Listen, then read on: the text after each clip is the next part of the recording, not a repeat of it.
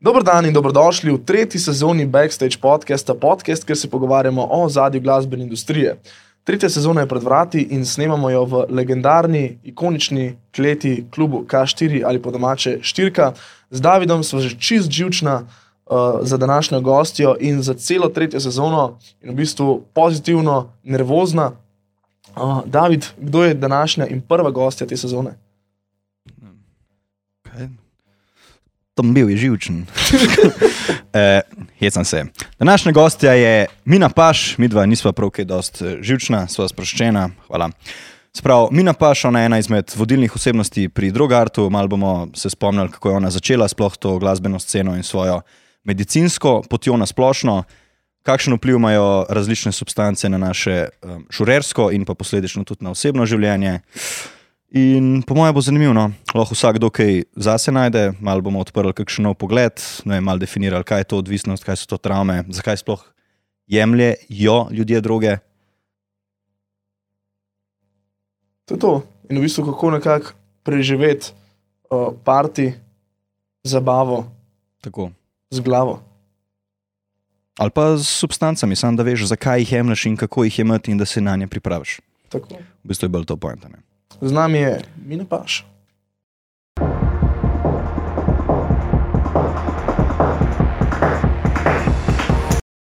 Boš ti odprl?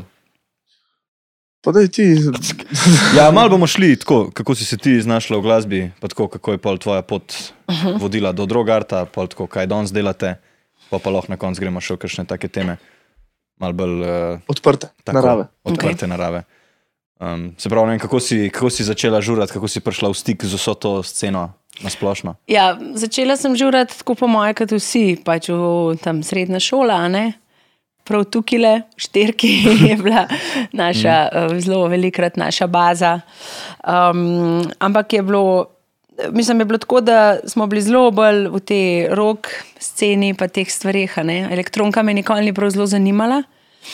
Um, dokler nisem pri 25, ko sem bila že proti koncu faksa, um, prišla čisto slučajno v stik z elektronsko musko. Uh, in sicer takrat sem imela fanta, iz, iz, ki je bil iz Nizozemske, in sem šla velikrat k njemu. In um, oni so imeli pa takrat kar že orang sceno razvito, no se pri nas je bila tudi, to je bilo tam konc 90-ih, recimo. Mm. Mm, in so šli pol, pol v nek parti v Amsterdamu in je on rekel, da bi šli, smo rekli, ok, gremo, sicer ta elektronka je meni bolj bedna, ampak ok, dej, da vidim, grem pogledat, kaj je zdaj to. In smo šli, in je bilo v bistvu kar dobro, tam je bilo neki hali, tako dobro je bilo, dober part, sem rekel, da je kar dober vibe, sploh ni tako slabo. Uh, no, in pol, um, on je bil tudi študent medicine, tako kot jaz, mislim, pač, ja, zdaj, zdaj je zdravnik. No? In, je, uh, in mi je, pač oni so hodili štirikrat na let, ja, imel je tri brate, ima, so se ful razumeli med sabo, in štirikrat na let, tri, štirikrat na let so šli s temi brati ga žurati. ne. In vsakeč so vzeli ekstazi tudi, ampak sem tak, res sem takrat. In jaz tega sicer nisem vedela, zato ker sem bila tako še kar proti drogam takrat, ok, trava, alkohol, to smo konzumirali, drugega pa ful ne. Mm, in pol na tistem partiju, ko smo bili, ki je bilo meni lušten, je on potegnil ven iz žepa en ekstazi in je rekel, a boš, nekako pa je to. Pa je rekel, ja, pač ekstazi se nekako pa ti to naredi. In jaz sem rekel, škaj, nič ti nam povedal, a ne, tako pač. Če hočeš vzem, sam, če boš vzela, hočem, da je tvoja izkušnja, tvoja izkušnja ne, da ti jaz vnaprej povem, kako bo. Smo rekli, ok, da je tako pač čist izven smernic zmanjševanja škode je bilo, tist, v resnici, ampak po drugi strani je bil pač človek, ki sem mu ful zaupala, pa ki je bil zelo diht, no, ni bil karentem. Uh, tako da je bil v bistvu tisti precej en moj skok, en skok v neznano za me takrat. Je bilo kar, kar out of range za to, kar sem drugače počela. No, in pol ta prva izkušnja mi je zelo, um, mi je odprla ene čist nove nivoje zavedanja. Tako je bila ena taka res, res lepa prva MDMA izkušnja, taka perfektna. Uh, ful so me pazili, skozi ta me on, pa njegov najboljši prijatelj, ki sta taki, taki nežni dušci oba. Sem me ful pazila, tako, tako sta mi naredila res lepo prvo izkušnjo, no? tako, kot, tako kot je treba. In um, Meni se je takrat v bistvu totalno spremenila percepcija sveta, tako za res. O, jaz sem bila od, od nekdaj tako dosto odprt človek, precej družaben, ljudje so me zmeri precej radi, ampak nisem pa ljudi prav zraven spustila. Vse sem imela tako malo na distanci, tudi zaradi svojih uh, izkušenj avtobiografskih v družini. Ki so bile kakšne tudi precej težke, tako da sem si naredila v bistvu to obrambo, da sem ljudi malo na distanci. V bistvu mi je bil človeški stik, ta, ta res uh, konkreten kontakt z ljudmi, mi je bil zelo ogrožujoč. Sem raj, raj se sama zase, na se zanesla, pa nobenega jaz ne rabim, sej bo.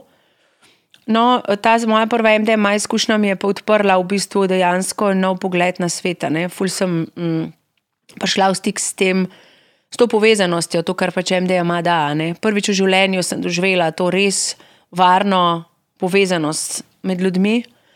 In mi je v bistvu obrnil perspektivo. Um, jaz sem več čas prej nekako živela v prepričanju, da, da se je treba ljudi malo paziti, da niso prav varni.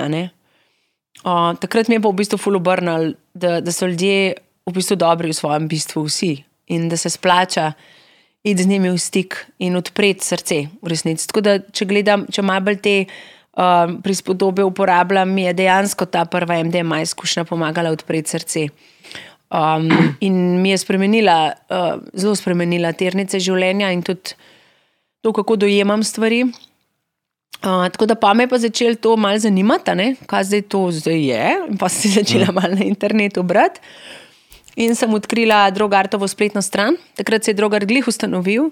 Koliko je bilo to? A, 99 ga je bilo to. tri mesece, koliko je bilo to staro? To je bilo, ma ne vem, v bistvu je bilo to, po mojem, je bilo točno takrat enkrat. Jaz sem polet, je bilo to poleti 99, septembra 99 je bila pa uradna ustanovitev Drogarta. Mm, tako da jaz sem takrat pol takoj, um, sem videla, da, droga, da obstaja neka ta organizacija v Sloveniji. Pa sem pisala mail Mateju Sandetu, mojemu fuldobremu prijatelju, um, ki je bil takrat predsednik, pa ustanovitelj Drogarta. On je bil takrat že uh, delal kot asistent na pedagoški fakulteti, na oddelku za socialno pedagogiko. In sem rekla, da sem študentka medicine, da če kaj rabijo, da bi malo delala zraven. Uh, in smo se dobila, in pa začeli, smo začeli skupaj delati.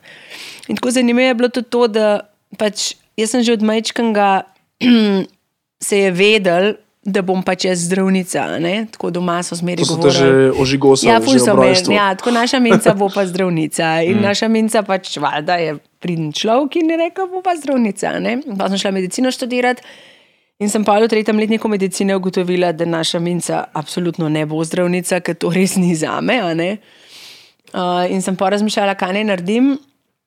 Pa sem se hotela prepisati na ene druge fakse, sem, sem videla, da bi mogla še enkrat od začetka, pa sem nekaj klin, bom zdaj ta faks končala, pa bo že, a ne. Ta Usput, tri leta bom že. usput, s medicino usput. Bom že še stisnila. In sem vedno delala fule enih stvari zraven, ogromno enih projektov, ne vem, ta preventiva za AIDS. Se pravi, že takrat sem bila zelo v tej zmanjševanju, sem zelo živela zmanjševanje škode že odprej. Um, no, pa me je pa v petem letniku začel tako mal stiskati, tako fakt, zdaj bom pa res mogla počasi se zresniti.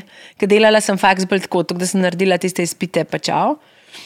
Uh, tako me je začel malo stiskati, čez en let bom jaz dejansko mogla začeti delati z ljudmi, pa zdraviti ljudi. ne. To, to, res, to je resna stvar, to se mora zdaj malo zresniti. In da mi je zdaj vse, in sem dala vse te obštudijske projekte na stran, konca. Ne. No, in trajalo je točno dva meseca, preden sem, dokler sem pristala pol na drogartu in valjda na polno začela delati na drogartu.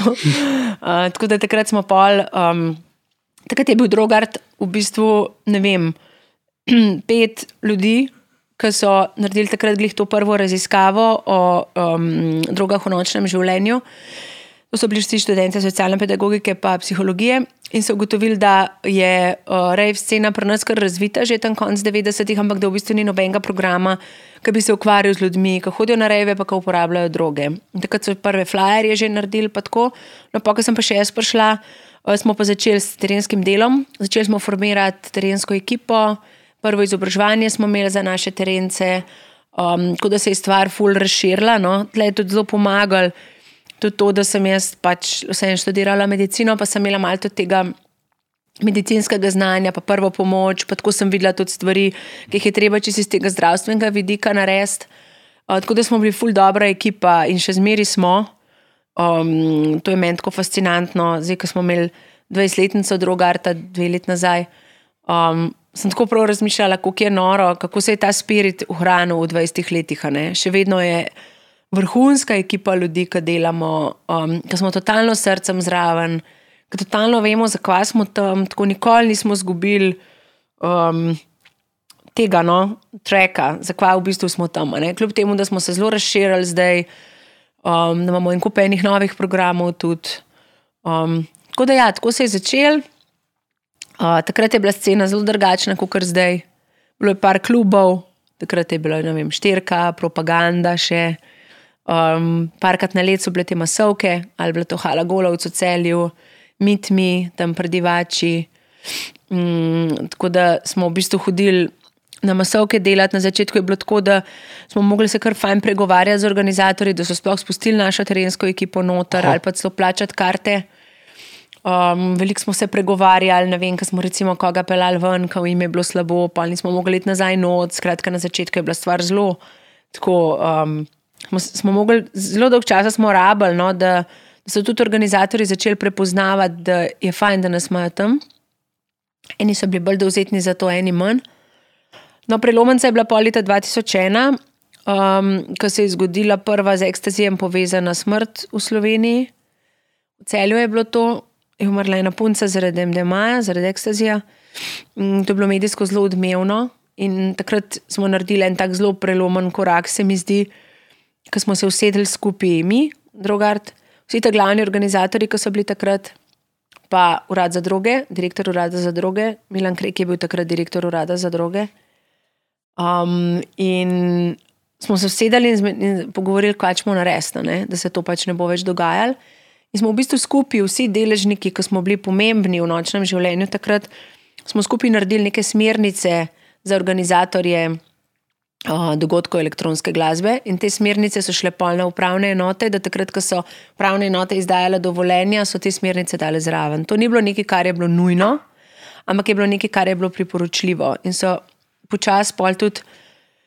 V bistvu vsi organizatori, zač- ali pa veliko organizatorjev, začeli prepoznavati vrednost tega. Ne? Nekih teh stvari, ki so zdaj dosto običajne. Ne vem, to, da je tekoča voda na prireditvi, da je reševalna ekipa, da je poskrbljen za požarno varnost, da je drugartova ekipa, te stvari, ki so pač, da ni preveč ljudi noter. ne. To, kar je zdaj čist nekako normalen, Ja. takrat pa ni bilo. No? Uh, tako da takrat so se pol začele stvari kar dobro postavljati, in mm, tisto je bilo en fajn obdobje. No? Takrat smo to droge začeli počasi testirati, uh, uporabniki so nam ful zaupali. Mm. Na začetku smo rabili nekaj časa, da so nam začeli zaupati, pa so nam začeli pa ful zaupati. No? Tako da, ja, pa se je pa počasi zadeva ne bolj razvijala. Kako pa je, kako pa je um, si rekla, da je ekipa je bila zmeraj ful povezana, kako pa se je pol ta terensko delo, ne? kako se je raz, razlikoval v čistih začetkih, pa kako je zdaj. Mhm. Ja, ma, čisto v začetkih je bilo res tako, ne, da smo bili. Manjš, dosti manjšo ekipo smo imeli, takrat nas je bilo tam 10-15 vseh skupaj. Ampak je bilo tudi manj, manj uh, eventov, je bilo, ne. to je, to je, mogel, to je bilo jasno, ful je bilo manj eventov. Tako da takrat, ko so bile te masovke, smo šli vsi delati, zmeri brez debate. Mm, tako v klube smo šli po dva, tri, ampak v bistvu se terensko delo ni prav dosti spremenilo. Meni je bilo ful zanimivo, ker sem se pol, um, da je na deset let nazaj, sem se večkrat distancirala iz drogarta. Skozi sem bila malo zraven, ampak sem dosti manj delala, zato ker sem se začela malo bolj konkretno s psihoterapijo ukvarjati in sem v bistvu šla bolj v to, čisto individualno psihoterapevtsko delo z ljudmi. Zdaj, zadnje leto sem pa malo bolj nazaj tudi na drogartu in sem videla, da se stvari ful niso spremenile, no? kaj dost. Še zmeraj isto, sam eventov je več. Um, o, tako da je bilo treba tle malo prilagoditi. Drugače pa zelo podoben način dela, izobraževanja terencev je zelo podoben, kot je bil takrat. Kaj pa če pogledaš uh, tujino, pa pač Slovenijo, ne? kako se drugart lahko primerja um, s tujino? Ma, zmeri, ko gremo, mislim, mi dosto sodelujemo tudi s tujimi organizacijami no, in vidimo, da, mislim, tako, ne da bi se hvalili, ampak res smo v redu. Da je standard kar Ja, visok. standard je full visok. Uh, mislim, v tujini je veliko tudi teh um, projektov zmanjševanja škode na, na prireditvah, zdaj mogoče se naš ključno razlikuje v tem, da imamo tudi zelo postavljene temelje neke osnovne medicinske oskrbe, pa oskrbe, ne medicinske oskrbe, prve pomoči. Tega druge organizacije nimajo, je bolj res ta podpor. Um, Ljudem, ki jim je kaj slabo, ali kako koli, ta zdravstveni del jim pa mečkam svali. Zdaj ne vem, to ni nič dobro ali pa slabo, po mojem, ima tle veliko veze tudi to, tako smo postavili stvari. Um, tudi ful dobro sodelujemo z medicinskimi ekipami na terenu, zmeri. Um, uh, pa razlika mogoče je tudi v tem, da imamo dosti više standarde za prostovoljce, čemu, kar, mislim, ful smo strogi v resnici do njih, tudi glede uporabe drog. Recimo, ko oni delajo, je absolutno ničelna, ničelna toleranca do uporabe, tako noč ne smejo, res ne. Uh, ko pa pač nehajo delati, recimo, ker imajo nekaj informiranja v klubu, ne, pa so vem, do enih informirajo, pa so pa fraj, ne imamo pa tudi jasno. Določen, da pač slečejo majice, dajo dol tege, ampak da tudi ne smejo vidno uporabljati drog ali pa se ga fulno pit. Recimo, in tudi um, vemo, da je Slovenija dosti majhna in da ljudje pač poznajo drug drugega. Uh, tako da imamo uh, tudi nekako dosti jasno pravilo, da ko enkrat postaneš drugar teren, tudi v prostem času moraš skrbeti za zmanjševanje škode. Ne? To ne pomeni, da ne smeš uporabljati drog, sploh ne, zato ker to je pač, mi smo zmanjševanje škode, mi nismo zero policy, ampak nekako pa pričakujemo od njih, da niso čisto diopola, ne? da ni en večer. Pač dela kot teren, naslednji vikend je pa gotov tam, na partiju, pa je intervenca sam. Uh, to pač ne gre skozi, eh, pa absolutno ničelno toleranco do delanja imamo ali pa do kakršne koli preprodaje. Ne? Skratka, terenci res ne smejo. Noč niti za frender jih tati, niti noč. Tako da to jim zelo jasno povemo že takoj in tudi večinoma razumejo zelo dobro te stvari. Um, tako da tle se mi zdi razlika. Ena razlika, ki je tudi zelo velika razlika pri naši storitvi testiranja psihoaktivnih snovi. Um, tle smo pa mi vključeni v mm, mrežo zgodnega upozarjanja na nove psihoaktivne snovi. Um, in v sklopu te mreže lahko ljudje prenesejo ali na drugart ali pa na druge sprejemne točke po Sloveniji substanco v testo. Vdajo substanco in čez, najkasneje čez en teden dobijo laboratorijski rezultat. Tukaj mi sodelujemo z NFL-jem, Nacionalnim forenzičnim laboratorijem, z NJZ-jem, z Ministrstvom za zdravje um, v tem skupnem projektu. Um, in razlika pač našega storitve testiranja, pa testiranja druge, je v tem, da je v našem testiranju vključen tudi zelo en tak svetovalni razgovor. Ne? Mi v bistvu s vsakim človekom, ki pride, prenese substanco v testu, ni sam tle, imamo substanco, vzamemo kontakt, ja. pečal. Ampak, ko pravimo nek tak zelo sproščen razgovor z njim, koliko uporablja, kakšne so njegove navade, ta, ta, tam, zato da lahko m, v bistvu ta pogovor Malo izkoristimo tudi za zmanjševanje škode, ne? da skupaj s človekom gremo malo skozi njegovo uporabo, malo vidimo, da on tudi malo naredi refleksijo, kako uporablja, kje so kakšna tveganja, se pogovorimo z njim, kako lahko zmanjša tveganja. Um, tako da imamo tudi neko tako čist neformalno, sproščeno svetovanje zraven. Uh, uporabniki so tudi nekako redni, se tudi velikokrat vračajo, v istih dnevih, približno isti ljudje sprejemamo vzorce, tako da se malo navadijo na nas že. In ena tako krasna intervencija zmanjševanja škode, tudi v smislu svetovanja in pogovora. Veliko teh uporabnikov, ki pride k nam na testiranje, na začetku sploh ne zaznava, da imajo kakršne koli težave z uporabo drog. Pa, pa postopoma, vedno bolj, ko se z nami pogovarjajo, ali pa tako, pa vidijo, da v bistvu pa mogoče niso glih na najboljši poti. Sploh pri teh, ki so zelo mladi, ki začenjajo svojo kariero v uporabi drog se mi zdi to tudi ful pomembno, da pridejo že zgodaj v stik z, nekom, z nekim odraslim človekom, s katerim se lahko res normalno pogovarjajo o zmanjševanju tveganj, ki jim ne moralizira. Um, Ker te mulci, v bistvu, ko začnejo druge uporabljati, se en z drugim pogovarjajo o zmanjševanju škode, ali pa z dilerjem. Dilerjem je v bistvu ta glaven vir tega, kako ne uporablja, ne, na kakšen način, kakšne doze. In je zelo fajn, da pridejo tudi v stik z ljudmi, ki jim malo na drug način to povejo. No. Uh mhm. -huh klej, ki si rekla, pač, ko prideš v nek prvi stik z drogo. Ne? A vi po teh, sem, vem, da je anonimno, pa ne bom zahteval nobenih imen, pa primerov, ampak tako, a opažaš, da je to poseganje mladostnikov po drogah zmer kot nek in njim kot nek izhod iz realnosti. Ali samo neko dejansko eksperimentiranje, ali pa želja po neki novi izkušnji. Hmm. Pa vse je lahko, veš. In za mladostništvo je itak značilen to, da pač se eksperimentira. In sprobava meje, to je pač normalen del adolescence in mora to biti, brez tega je ni nič. a ne. Ker dejansko adolescenci se mm, prefrontalen režen, če gremo čisto nevrološko, prefrontalen režen možganov, to je ta del možganov, ki je tleči od spredi in ki nas nauči predvideti nevarnost, pa se v skladu s tem odločati. Ta, ta je zelo pomemben režen za nas, ampak se v, in se v adolescenci razvija. ne. In, ti, in zato so adolescenti risk prone, se pravi, prav vleče jih v tveganja, vleče jih v, v, res, v eksperimentiranje. In jih more vleči, zato ker se drugače ne, morejo razviti tega prefrontalnega režna, da reče, ok, tole je za me nevaren, tole je pa za me ok. Tako kot otroci, morajo plezati po drevesih, morajo, se, morajo padati, morajo se potovčiti, ne more biti od, ne, od mehnega ovadki, pa se polkar naučiti živeti v tem svetu. Ne morejo. Ne?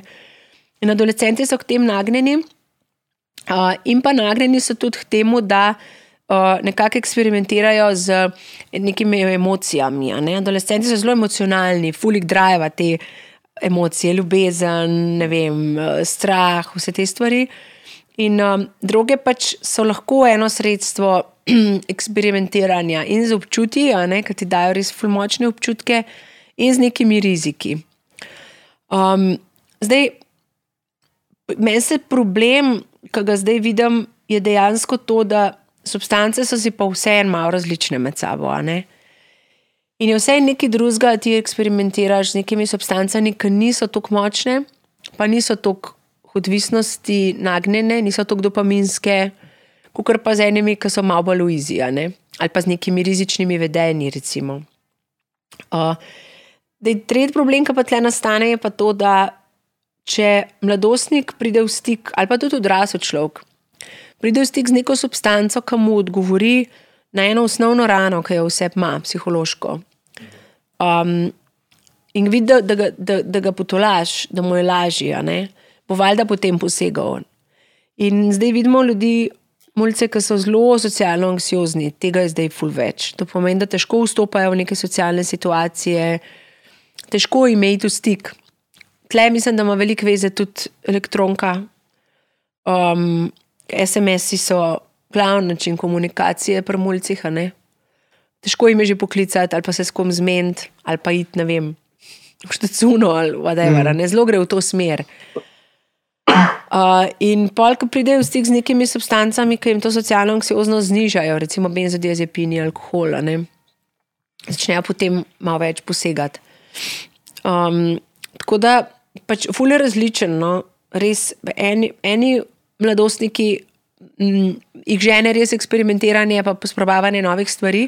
In tle je zelo pomemben, da so v stiku z manjševanjem škode, da si v, v tem, ki eksperimentirajo, ne naredijo še večje škode. Ne? To so lahko čisto osnovne stvari. Pojej četrt tabletke, ne celo, uporabljaj svoj pribor za snifanje, ne uporabljaj prepogosto, uh, testiraj substance, preden jo uporabiš. Se pravi, te navade, ki si jih nek uporabnik drog pridobi na začetku, so blazno pomembne. Ker če se ti že takoj na začetku, ko začneš droge uporabljati, naučiš, da imaš eno slanco na mizi, pa vsi z isto slanco snifajo, boš težko čez pet let to spremenil. Čeprav boš vedel, fakt, v bistvu je ful boš, da uporabljam svoje listke.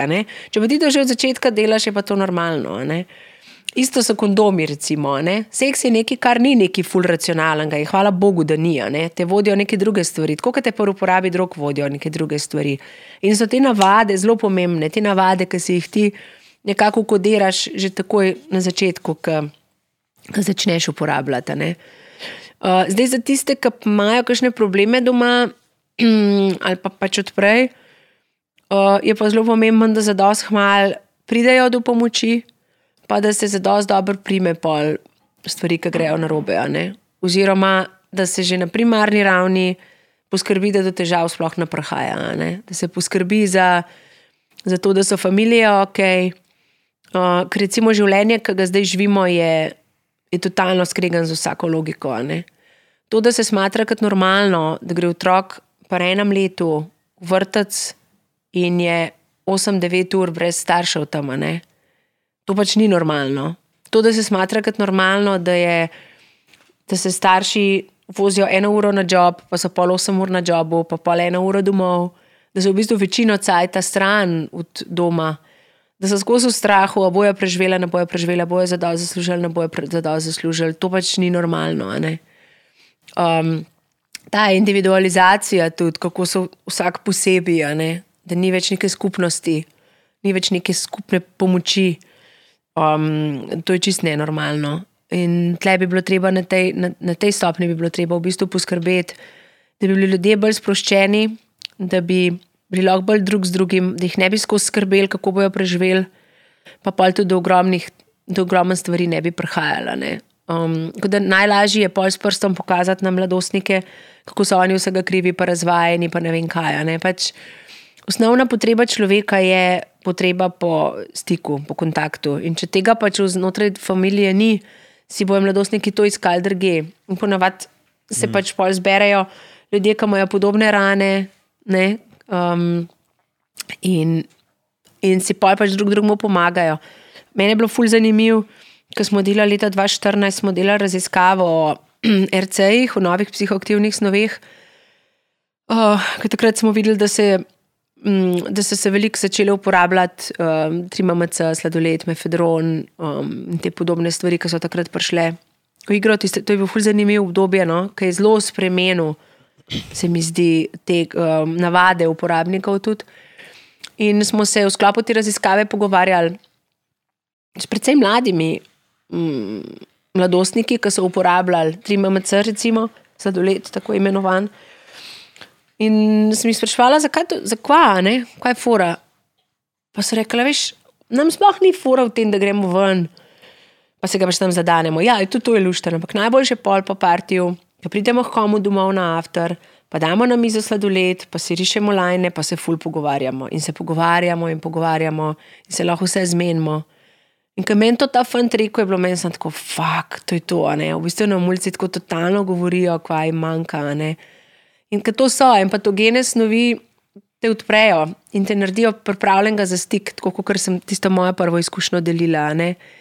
In če bi znali to poslušati, kaj nam te otroci povejo, ali pa odrasli, se vse en, kaj dobijo substanco, ne? ker zmeri se je treba vprašati, ljudje, ko uporabljajo substance, pa ki imajo težave z njimi, vedno vejo, da imajo težave z njimi. Ljudje nismo bebci, sej vemo, kaj nam škod, ful dobro vemo. Ampak treba se je vprašati, kaj mi ta snov da, kaj je za me tako pomembno, da tega ne morem spustiti, kljub temu, da vem, da mi škod. Ne? In tle, tle se je treba vprašati, na katero osnovno potrebo mi odgovori. In ta fant, ki mi je to rekel, mi je zelo jasno stvari povedal. Mi, se, mi rabimo connection, mi rabimo stik, izkušnjo tega stika in druge nam to omogočijo. Hkrati so šli pa tudi v totalen propad, ker druge imajo pa tudi blazno močen odvisniški potencial. In ko ti enkrat doživiš to, kako se lahko nakonektaš na eni substanci, ne, smo rekli, potreba po konekšnu, po stiku je osnovna potreba človeka. Je tako, kot pijača, vo, uh, hrana, to je to. Ljudje brez stika umremo. Ne?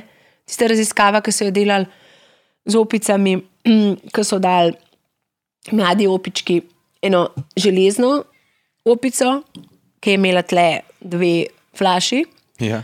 pa eno kosmato opico, ki ni imela noč. a ne. Je šla v bistvu una, otroček opička, je šel hun, tako smati se crklet.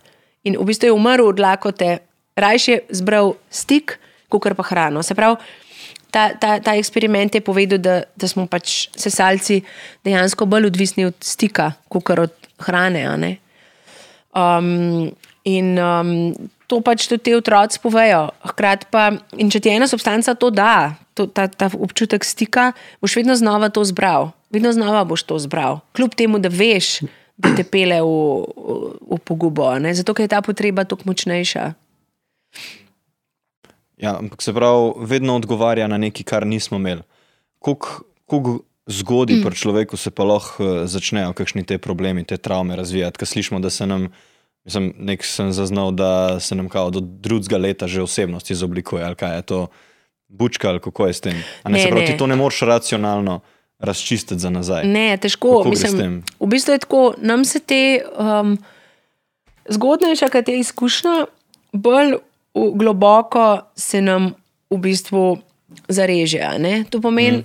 te izkušnje, ki so preverbalne, ki so pred tretjim letom.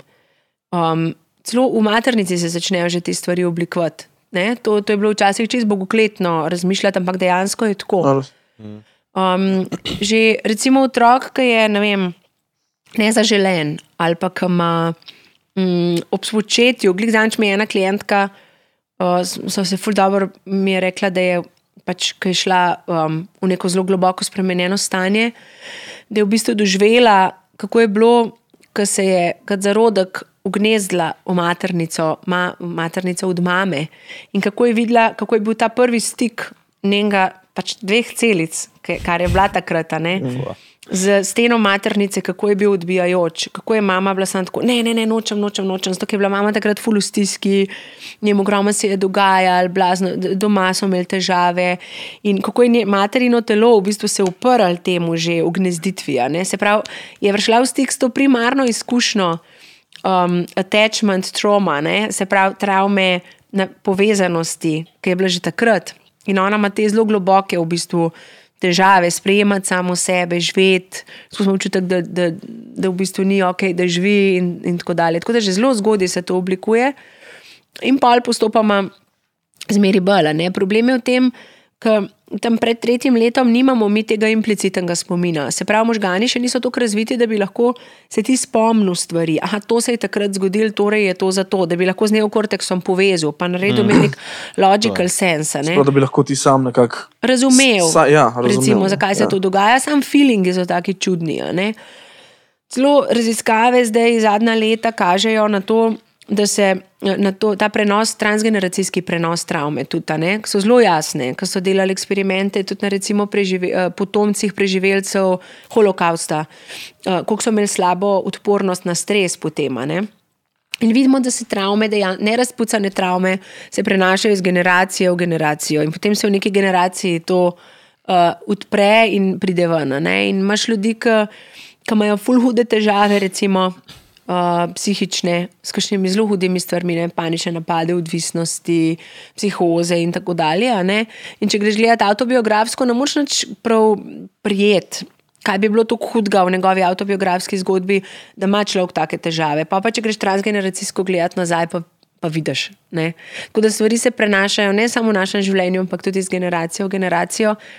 In se mi zdi, da zdaj hm, v zadnjih, ne vem, kaj zdaj, 20-30 letih, a ne, ko se je več začel govoriti tudi o psihoterapiji, o, o tem, pač malo bolj pogledali človeško psiho, tudi s to renesanso psihedelične psihoterapije, spremenjenih stanj, ki se, vedno, ki se zdaj tudi vidi potencial, terapevtski potencial spremenjenih stanj zavesti. Da smo dejansko mi dobili priložnost spucati tudi stvari, ki so se nabirale generacije in generacije za nazaj. Zato, da našim otrokom ne treba, pa da se bodo lahko z bolj pametnimi stvarmi ukvarjali, kot s tem, kar, s tem sranjem, ki se je nakupičil čez ne vem, stoletja. Ne. Tako da zelo zgodaj se že to začne, no. tega je, ko krčeš. Kaj pa zdaj, da malo uh, zavijemo, kako, kako povezuješ, oziroma zakaj si tolmačiš, da je to, um, se pravi, klubsko nočno življenje tako povezano z nekim jemanjem drog oziroma poživila. Ne? A je to v bistvu zaradi, nekega, zaradi neke poživitve občutkov oziroma ojačitve občutkov. Ne? Um, za- zakaj to? Mhm. Recimo, ko mi dva imava- mi dva imamo tak pristop, uh, mi dva res nismo nikoli nič imala. Ne? Uh -huh. Um, pa tudi se mi zdi, da mislim, pa, pa pač začutijo musko, ne? ampak ko pa sprašujem ljudi, ne? eni pa pač jemljajo za to, da jo še bolj Ja. začutijo. Ne? Ja, kam en kolega razlaga to, to na tehnu, ki pač densa pa to. Rekel, stari, ti čutiš biti tako klej malo od subwooferja, rekel, jaz čutim biti užili na gležno noter. Uh -huh. Ja. Da ga to tok drive, ne. V bistvu kaj zaradi tega tribal feelinga.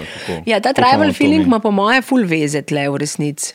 Um, pa to, da smo ljudje mogoče tako zapackani z vsemi stvarmi, da rabaš nekaj, kar ti odpre zaznave. A veš, da te mal odpre, pa spuca. Um, pač dejstvo je tudi, da ljudje smo od pradavnine že bili povezani s snovmi, ki ki te dajo v spremenjeno stanje. No, to je nekaj normalnega za človeka. Iskanje nekih spremenjenih stanj zavesti prek najrazličnejših stvari, ali snovi, ali ne vem, dihanja, ali bobnanja, kako koli. Skratka, je nek, nek pomoč pri vstopu v trans, sigurno. Zdaj, ena stvar, ki jo jaz tudi velikrat sem razmišljala, no, je bila tudi tako, kako je imela vsaka generacija neko, nek svoj drug of choice. Ne, in kako je bilo to pomemben, tudi glede na spirit časa, ki je bil. In se mi zdi, takrat, ko se je Rejv začel razvijati. Je bilo ful to, se je ful odprl ta tribal, povezanost med ljudmi. Je bil nek tudi upor enemu temu kapitalizmu, ki se je takrat začel kar graditi. Ne? Ta začetna rejv scena je bila zelo samoorganizirana, zelo ta plur scena je bila, ne? peace, love, unity, respect. Tako. tako da je bil en tak, en tak um, ljubeč upor proti ne, temu, kako, kako more biti.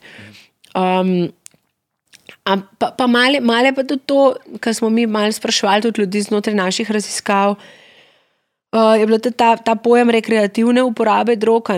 Tako so si ljudje, ki so v bistvu čez teden full delali, ne, so si pa želeli prosti čas malo podaljšati. Ne, in vikend so si dejansko podaljšali s tem, z uporabo poživil, zato da ni bilo sam sobota nedela, ampak je bil petek cela noč, cela sobota.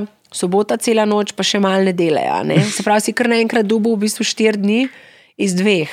Sicer si pol plačal zelo konkreten davek, tudi med tednom, ampak tako med tednom delam tlako, za vikend si ga pa tako podaljšam, zato da imam nekaj od life. Ne? Tako da je bilo mhm. tudi to, recimo, je pa spet nekaj drugega, um, ne?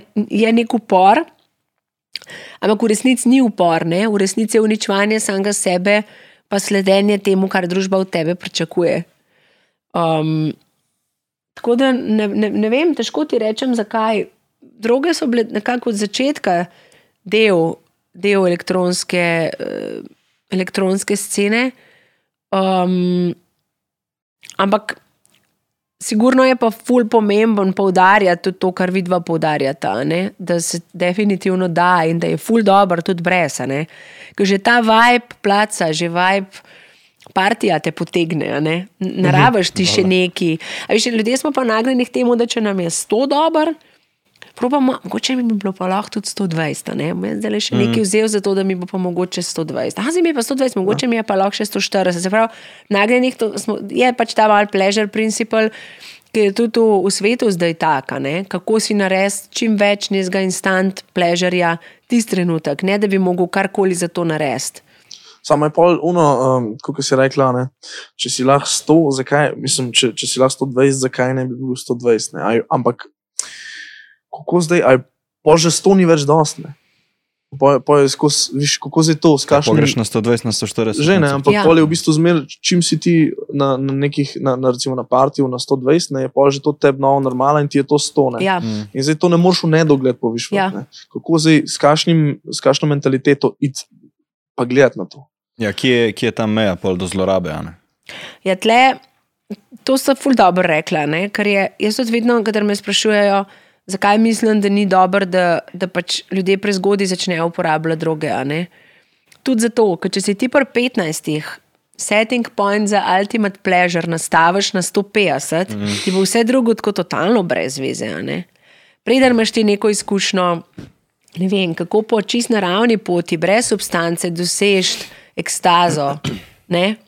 Uh, nekaj, kar je res, vok, ti grem raz, nekaj, kar nekaj vložiš v to, tudi, da se imaš dobro. Jaz mislim, da je ful pomemben to tudi. Ta, ta dopaminski raž, ki pride zaradi tega, ker si nekaj dal, mm. nekaj, nekaj vložil. Pač, to, pa nočem biti neki puritanski ali kar koli treba se imati, zato da ti je dobro. Ful ne, ampak čist drugače, zares.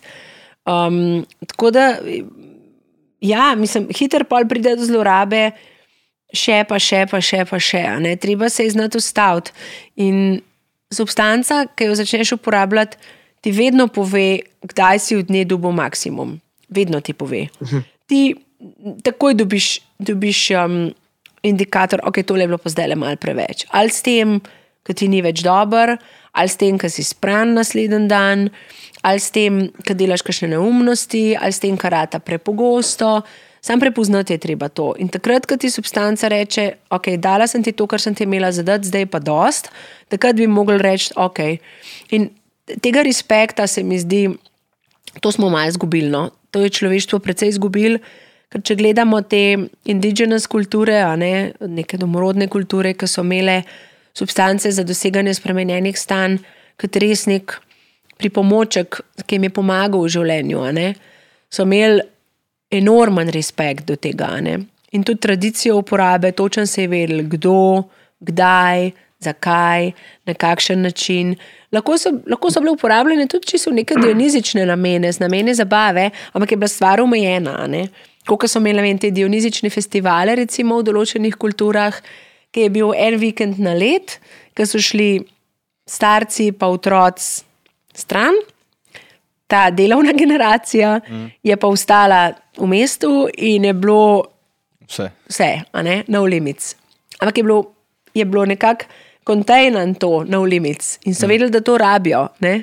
In jaz mislim, da ljudje to ful rabimo, ful rabimo te dionizične festivale, ampak nimamo enega, um, enega okvira, znotraj katerega se to. Ampak to pomeni, da res sprostiš tako vse. Tam ni, ni zdaj pa malo na bomo, tam je, tam se gre vse in pol v ponedeljek, normalno, gremo spet naprej. Um, da, mislim, vsakmu substanca zelo jasno pove, kdaj, kdaj je bilo zadost ali kdaj je bilo preveč. In takrat, takrat bi se mogli ljudje ustaviti, ne? ampak zaradi tega nesrečnega dopamina, ki nam šopa, to malo preslišimo. A se to je bilo zdaj le samo enkrat, mogoče pa naslednjič pol ne bo več. ne. Tako da vsak, ne vem, ki to posluša, pa ki uporablja substance, ne, siguren, če pomisliš. Kdaj je bila tista točka, ki je bilo tumač, ki si vedel, da je tumač, pa se nisi ustavil, pa, pa, in pa je zmeri slabša. Ne? Pa dobiš en šamar, pa drug šamar, pa še močnejši šamar, pa dokler ne dojameš, dobivaš pač šamarje, dokler mm. ne rečeš, ok, mogoče bi bilo pa zdaj res treba. Se ustavite. Ne? Tako da do zlorabe v bistvu takrat pride. Takrat, ko ti reče substanca ali pa počutje, ok, dosti je bilo, pa se ne ustaviš, takrat smo že v zlorabi.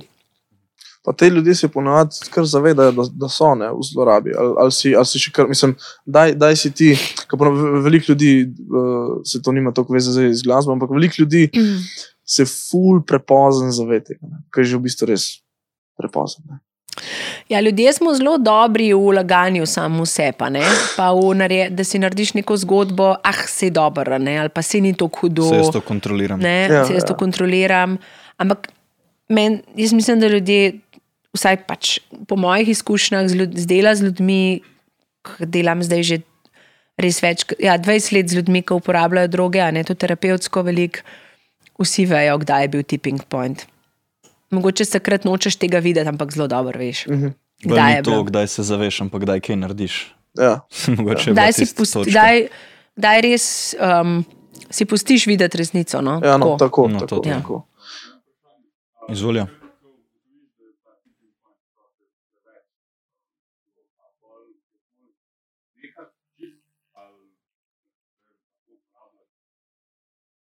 Mhm. Takrat, ko ugotoviš, da je bilo malo preveč, tudi vidiš, kaj je bilo preveč. Um, mena, ena, ena punca, ki je hodila k meni na terapijo, mi je tako fuljasno povedala, da je v bistvu vem, tri leta uporabljala ekstazi z enim frendom um, in sta točem vedela, koliko, pa koliko pogosto. Ne? Ne vem, uporabljala sta vsake tri mesece, nikoli več, kot ne vem, enega pa pol, recimo. In to je bilo to. Pa takrat to je bilo še včasih. To je bilo takrat, ko je imel doze ful manjše doze. So bile takrat je bila tako povprečna eh, količina, je bila recimo 80 mg v enem ekstaziju, zdaj je tam čez 100. a ne. Uh, Sprav, ona je točno vedela, kje je njen limit. Pol je pa prvič v življenju enkrat pojedla dva, ki sta mal parti podaljšala. In je imela naslednji dan, in pač po, po tej uporabi, ki je prejšnji, ne, uh, je, ni bila nikoli sprana, nič, sam dobro je bilo, res, sam dal je, sam dal, dal je to. Ne. Takoj, ko je pa pojedla dva, je bilo pa v bistvu malo več in je bila pol dva dni full adijo. Mislim, pač ta klasična spranost, depresija, ta, ta, ta. In tam je videla, ok, to je moj limit. Se pravi, je tudi videla, koliko je bilo prej ok. Se pravi, ona je šla potem sam nazaj na to. Vsake tri mesece, enega pa pol in je lahko to nadaljevala. Vedela je, kje je njena limita. ne. Če bi pa to spregledala, recimo, pa probala, ne vem, pol. Um, Ne vem, je mat kaj drugega, recimo med tednom, ali pa ne vem, mogoče še eno lajno kavka za teden zjutraj, zato da bi šla lahko v službo, kar tudi ljudje počnejo. Tam pa začneš pol substancami v bistvu zdraviti posledice prekomerne uporabe, to je pa sam pol downward spiral. Tako da odvisen, koliko hitro prepoznaš. Eni prepoznajo za dosti zgodaj, da vidijo, da tisto, kar jim je prej funkcioniralo in funkcionira še zmeraj in grejo prej nazaj na tiste svoje uh, načine uporabe, ki so jim funkcionirali prej, mm. eni morajo pa recimo pol. Ne vem, tudi čist nehati, ali pa za nekaj časa pauzo narediti. Odvisen, koliko, koliko pustiš, da te odnese preko meje. No? A kle, um, zelo dobro si rekla, ne, da, da, da ko vidiš, um, pač, da, da moraš dejansko uzreti to in si priznati. Uh -huh. Torej, kle, v bistvu lahko vlečemo usporedno, da je zelo velik del tega zlorabe je ego.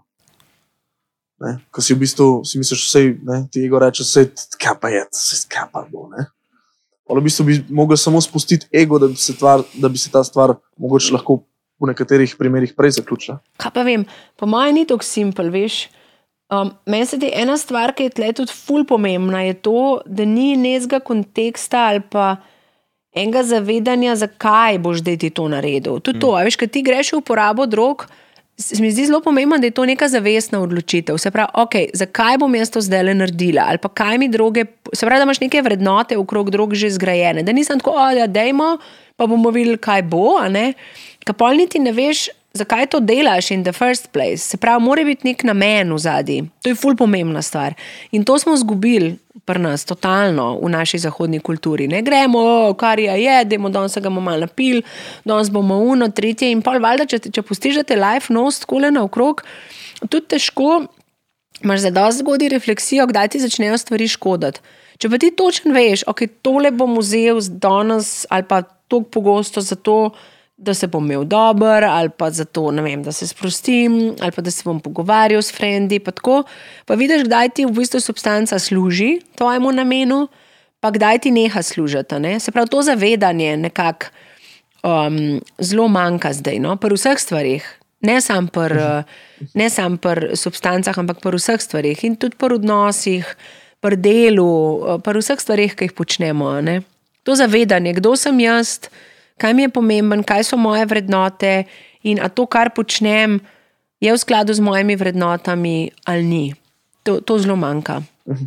Se pravi, najbolj je važen ta mindset, s katerim namenom greš ti. Ja. Kaj nekaj vzeti. Ja. Ne, kako pa recimo, če zdaj nekdo to posluša, pa, pa hoče vzeti primer, kakšen ekstazi ali pa MDMA, uh -huh. pa mhm. se prej zaveda, da to ni najboljš, ampak ima razčiščen to, kar si zdaj omenila. Uh mhm. -huh pa bi se, pa bi se rad tega lotil, rad bi probil, kako bi mu ti svetovala, ji svetovala, da je to najbolj varno. Se pravi, uh -huh. se mhm. pride k vam pogovoriti, dobi pač te um, substance od nekoga, uh mhm. -huh. kam, kamu zaupa, uh -huh. gre k vam testirati, se pogovori o tem, um, zbere nek prostor, nek parti oziroma karkoli.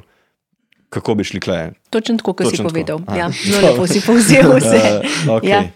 um, ja, kul, cool, ne pol, pol naj jo zanima, ki si rekla, da spremljate, kaj je na trgu. Uh mhm. -huh. Kako, kako globoko vi mislite, da lahko pridete do teh izvorov substanc, ki ponavadi slišimo, da uh, uh -huh. na tem festivalu so pa full pršel ven ali pa po kakšnih forumih, da so pa neki IKEA, IKSI, uh mhm. -huh. ali pa u, kaj so oni Ferrari delali. Kako veš o tem ozadju, kje se to masovno dela?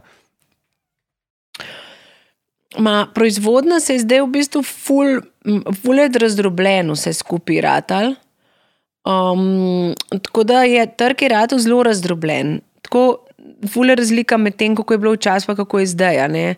Um, pač ne vem, tam v 90-ih ali pa začetku 2000, pred tem ekstazi shortageom, ki je rado 2008-2009, um, je bilo zanimivo v Sloveniji. Je bilo tako, recimo, dva, tri mesece so bile recimo dve vrste X-ov. Ne? ne vem, Mitsubishi, pa Ferrari, in to je bilo to.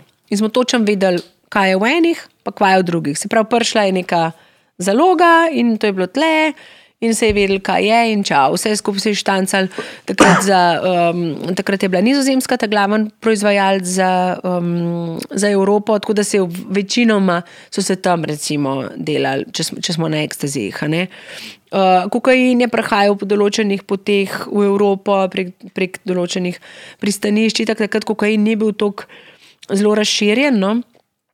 Um, pa se je pa zgodila ena zelo zanimiva reč, in to je bilo to, da so leta 2008 ali pa 2009, tam nekje, no, so na nizozemskem, glede za to, ker je bila nizozemska glaven proizvajalec, so v lebih so pač proizvajali ekstazi. So zelo zaostrili eh, zakone za promet in proizvodno prepovedanih drog, in so se te lebi v glavnem zaprli.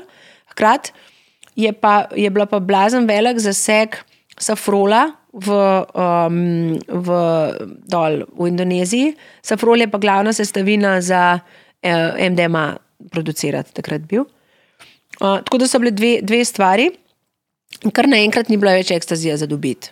Bila je pa ogromna populacija ljudi, ki je hodila na žure in ki je bila navajena pač jemati stimulanse mm. za vikende. Kokain je bil ful namešan takrat, ful je bil slab, pa amfetamini so bili ful namešani takrat.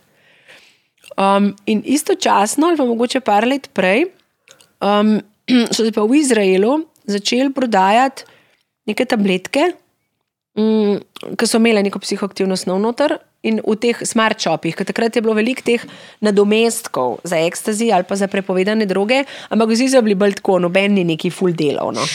Ni, ni bilo glih, uh, ljudje niso bili glih najbolj zadovoljni, to je pa delala. Ne? In um, ni, nikakor ni hotela una izraelska firma povedati, kaj je noter. Pa je pa en underground kemik, takrat so bili ti underground uh, kemijski laboratoriji zelo razviti, pa povezani, ne tudi z internetom se je to razvil.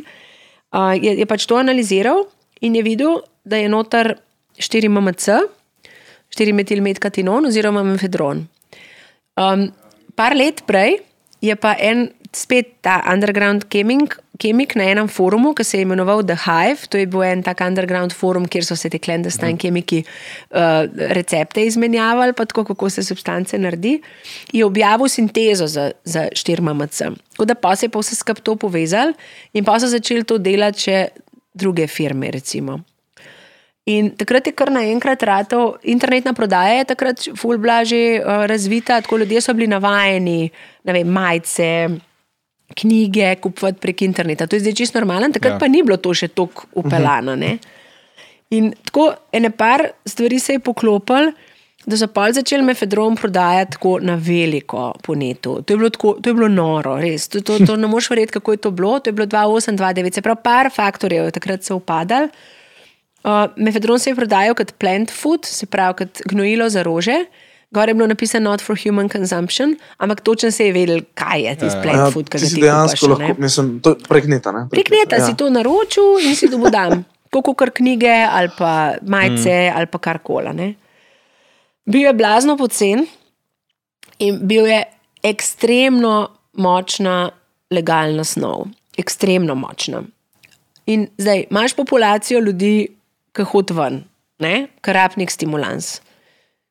Pol ta populacija ljudi, kar enkrat nima nobenih drog več. Ekstazija ni, amfetamina je pač slabo, je slab, kokain je slab. Imaš pa na dohvatu klika miške neko ful močno substanco, ki je legalna, pa ful pocena, ne, pa dela. In takrat se je v bistvu ta market totalno začel formirati. In to je bilo noro, ne? kar smo mi tle videli takrat, je bilo neverjetno. Je bilo to. to so ljudje, so si kupovali vrsto kile mefedrona, ampak res kile. In predstavljate si, da to je bila ena substanca, ki ima ekstremno močen dopaminski raš, ekstremno močen, blazno močen, je ekstremno močen euforik, pa zelo kratko delujoč, deluje tam pol ure do ene ure. In polka spusti, je feeling totalno gadan. Res Deep, tako- težek. tip, zajeban, grozen. In veš, da vsaka nova lajna ti bo naredila spet Ha, euforijo. bilo nazalno. Ja, nazalno. Ja. Večinoma so nazalno uporabljali to ljudje. In problem, problem substanc, ki so zelo adiktivne, je ta, da ti vsaka nova doza naredi tisto, kar hočeš in da lahko ti to v nedogled delaš. Ne? Si pa da imajo, veš, ki priješ tam, je da je na 150-200 mg, ti rata sam še zoporan, a ne? ni, ni več tako fajn. a ne. Tle pa ne, recimo mefedron, 3MMC, metamfetamin, heroin. To so vse substance, ki ti vsaka nova doza naredi točno to, kar hočeš. Sicer si toleranca se bilda, tako da rabaš zmeri več, ampak vseeno. ne. In pa zelo finding droga je bila, zelo ta, um, nisi mogel nehati. No. In pa uporabljali so jo tudi ljudje, ki prej recimo nikoli drog niso uporabljali. Ko so bili full proti, ne tako ne ilegalno. To je pa nekaj bilo legalnega, nekaj, o, zakaj pa ne, da gremo, se izihar je varno, ki je legalno. In to je bilo res noro, kaj so ljudje takrat počeli. Kar je bilo pa še najbolj, in takrat se je totalno formiral trg um, v bistvu teh RC-jev, oziroma Research Chemicals. In trajalo je približno dve leti, da so začeli to prepovedovati. Tudi uh, policy makers niso čest dobro vedeti, kaj da fakt ne zdaj mi s tem počnemo. Ne? Nekaj časa je trajalo, da se je sploh razvedel, kaj se dogaja, pa pol se je zelo iskal načine, kaj narediti, a je to prepoved ali ne. Vedeli so tudi, če bojo šli v prepoved, da se bodo neke nove snovi pol začele formirati in točno to se je zgodilo. Ne? Ljudje, ki so veliko denarja zaslužili takrat s tem, da so pač prodajali mefedron, so začeli, ko so videli, da se pripravlja prepoved, so začeli ta denar vlagati v to, da so vedno znova sintetizirali nove snovi, ki so po uh, svojih učinkih bile podobne substancam, ki so prepovedane. Hkrati so bile pa kemijsko glih tako spremenjene, da so bile legalne. Recimo imaš amfetamin, ki je prepovedan, pa pa obesiš gore en fluorov atom, pa ti rata štiri fluoroamfetamin, ki je pa legalen, dokler ga ne prepovejo. Ne? In tle se je začel pol ta trg RC-jev. Um, hkrati se mi pa zdi, da so katinoni, se pravi mefedron, pa trimamc, pa ostali tudi dejansko začeli um, nekako formirati en način uporabe ki je bil zelo kaotičen no? in zelo pleasure seeking, zelo ta še, pa še, pa še, pa še. Pa še. In tudi polk je MDMA prišel nazaj. Mm, se, ga folk ni hotel. Ga folk ni tako zelo hotel.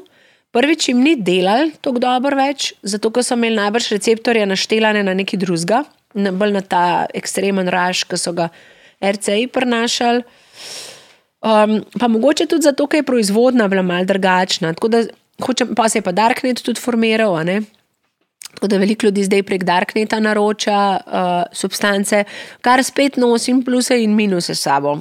Ker Darknet je tudi nek samoregulirajoč trg, kar pomeni, da prodajajo stvari samo tisti, ki imajo dobro robo. Ne? Zato, ker imaš userji pol, ta user review-je in takoj, ko nek proizvajalec dobi nekaj slabih user review-jev, pač nobeno še tega več prnemo kupovati. Se pravi, prek Darkneta se velikokrat prodajajo precej čiste substance, velikokrat pa tudi substance, ki niso to, kar bi mogle biti. Recimo, mi velikokrat dobimo določene vem, benzote, ne vem, Xanax, recimo, kjer bi lahko bil not alprazolam, al, alprazolam, pa so druge stvari. Notar, dobimo, dobimo v test. Ne? Tako da trg se je ful razdrobil zdaj, no? kar je tudi problem. Mm, zaradi spremljanja. Veš, včasih si lahko spremljal, si vedel, mi cubiš ima 80 mg in to je to. Mm. Zdaj lahko imaš tudi tabletke, ki so čist iste, pa imajo drugačno osebnost, ki se štancajo v razno raznih ja. hlebih ali pa v nekih takih, ne vem, doma tudi pri komu res, tabletirko imajo, pa to štancajo, naredi nek manjši beč, proda prek Darkneta, pa so lahko tabletke, ki čist isto izgledajo, pa imajo nekaj čist drugega noter. Ne? Tako da je dosti težje slediti zdaj stvarem. No? Pa, pa je tista uh, ta neka dva, od 2,8 si rekla, pa do 2,10, mm -hmm. je bilo uh, kaj več odvisnikov tisti čas. Ja, tiste ploči zadijo, res. Um, ljudje so bili fulno vlečeni na katinone, res so bili. In tudi veliki jih je imeli zelo velike težave s tem. No? Zanimivo je bilo tudi to, kako se je polkar nehala. Ne? Mefedrona se praktično ni več dobili in tudi zdaj je šel zelo v zaton. In polk, ko smo se malo pogovarjali, zakaj. Ne? So rekli, te, ki so se tudi s preprodajo takrat uporabljali, da so bili v bistvu ful veseli, ker se ga ni več zadobili, ker so bili tako vsi navlečeni, od prvega do zadnjega. In je tako, ok, sam da ga ni, nočem tega imeti v svojem življenju, ki je v bistvu ful boljš, da tega nimam. Ne? V hrano se je pa tri MMC, sladoled se je pa čisto hrano tudi pri nas še zmerje. Je pa isti učinek. Majbel blag je, ni tako euforičen, ni tako močen, večkrat blažji učinke. Ja, lahko gremo še malo na to um, zdravilni potencial, kakšnih mhm. psihedelikov, pa to, kar smo rekli prej, za kakšne travme, um, razpucati pa take stvari. Kaj na kakšnih partih ali pa v kakšnih krogih slišiš, ja, se, uh, se to lahko tudi zdravi. Uh mhm. -huh. Pa pa vidiš človeka tam, ki tripi, tripira v kotu, pa sploh ne ve, kje je. Kako izgledajo uh mhm. -huh. te terapije dejansko, pa kje se pokaže uh -huh. ta, ta pravi učinek. Ja. Mm, zdaj, v zadnjih letih se dogaja zelo velika renesansa psihedelične psihoterapije. Psihedelična psihoterapija je bila pred prepovedjo psihoaktivnih snovi, tam v 70-ih letih je bila že precej razvita. Ampak je dosti malo zapisov bilo o tem takrat, pa se je pa v 90-ih začel to malo bolj spet govoriti o tem. Mm, in dejansko je zdaj en kup že raziskav, znanstvenih raziskav, ki zelo potrjujejo. Um, potenci zdravilni potencial psihedeličnih snovi na, na človeško psiho. od MDMA, psilocibina, ayahuaske, ketamina, um, vse te stvari so zelo zdravilne. Ampak treba, jih je treba uporabljati v terapevtskem kontekstu, um, ki je pa za, za različne substance malo različen. Uh, dejansko te snovi pomagajo, da človek pride globje v stik z nekimi traumatskimi izkustvi in jih tudi pol lažje predela, ampak ob prisotnosti terapeuta. Um, tako da recimo te psihedelične psihoterapije izgledajo tako, da je človek, ne vem, ima par terapij prej, takih klasičnih, mm, v, v običajnem stanju zavesti, potem je ena terapija, ki je katalizirana s psihedelično snovjo. Zato, da pride malo globlji v stik zraven, je ta terapeut, s katerim on dela že odprej, in pa je par terapij, ki so za integracijo te izkušnje. Uh, tako da ljudje si to zdaj malo po svoje razlagajo. Mm, Velikih tudi eksperimentira z nekim samozdravljenjem, kar ni tudi nič narobe. Um, mi znotraj inštituta Zajča Lukna, kjer jaz tudi delam, uh, veliko delamo z ljudmi, ki uporabljajo psihedelične snovi um, za neko samozdravljenje, ampak delamo z njimi terapevtsko prej in pola. Ne, ne delamo psihedelične terapije, ker pri nas to ni, uh, ni legalno. Delamo pa recimo pripravljalne sešne z njimi, pomagamo jim pripraviti setting, se pravi, kdo jih bo sitel, na kakšen način bojo, bojo naredili psihedelično seanso, in potem uh, delamo na integraciji vseh teh stvari, ki pridejo ven. Ne. Tako da tle je treba kontekst spet poznati. Um, ali pa recimo veliko se dogaja zdaj tudi um, zdravljena z ayahuasko ali pa psilocibinom. Uh, zdaj, ayahuaska je ena tudi zelo zanimiva snov ali pa rastlina. Uh, tle gre za pripravek iz dveh rastlin ali pa še večjih, ki pač rasejo v amazonskem pragozdu in ki so se jih že tisočletja indigenske kulture uporabljale za, za zdravljenje. Um, in je prišla a je zdaj zelo, zelo se popularizirala tudi v zahodnem svetu. Um, mal problem nastaja pa v tem, da velikrat izvajajo obrede za javasko ljudi, ki niti slučajno niso usposobljeni za to. Ker v teh indigenskih kulturah gre, je šlo za prenos znanja iz roda v rod, iz šamana na šamana.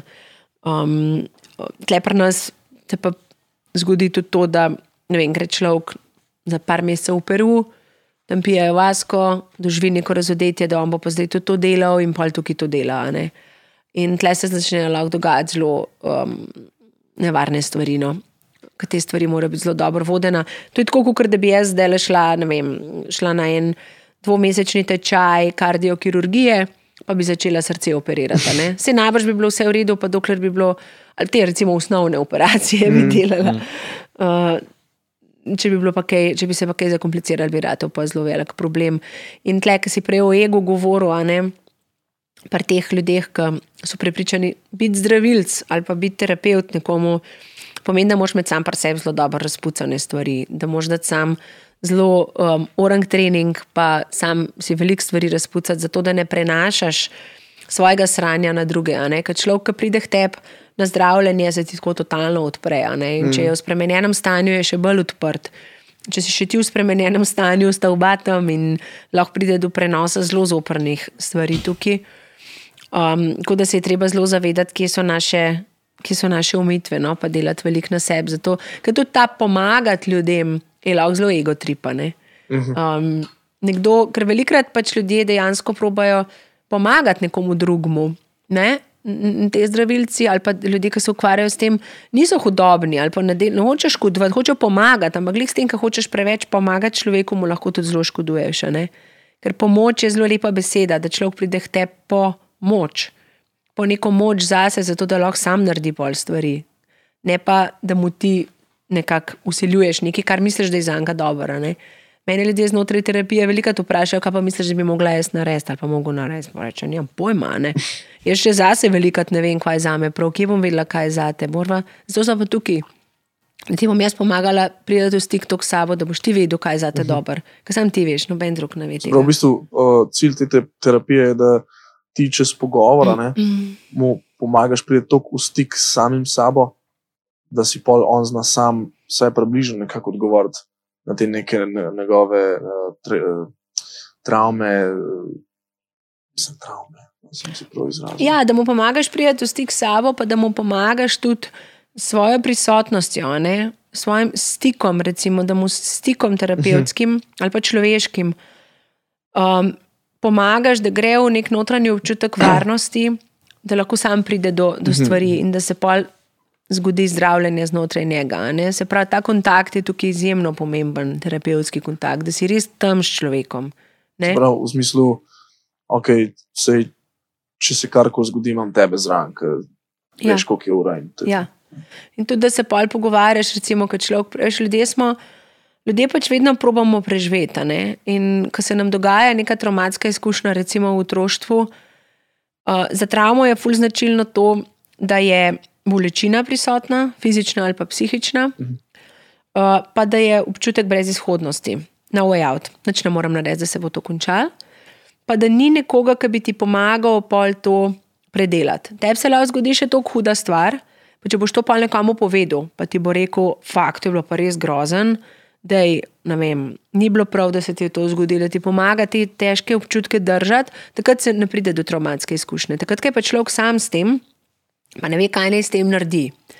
In ena izmed strategij, ki jih imamo ljudje in ki je zelo dobra, je to, da to nekako drinemo, a ne? da zaklenemo te svoje traumatizirane otroške dele v neke temne sobe, v kleti naše podzavesti in jih damo tja. Prvič zato, da te otro, otroške dele zaščitimo pred tem, kar se bi jim dogajalo, drugič pa zato, da nas ne prelivajo vsi ti občutki. ne.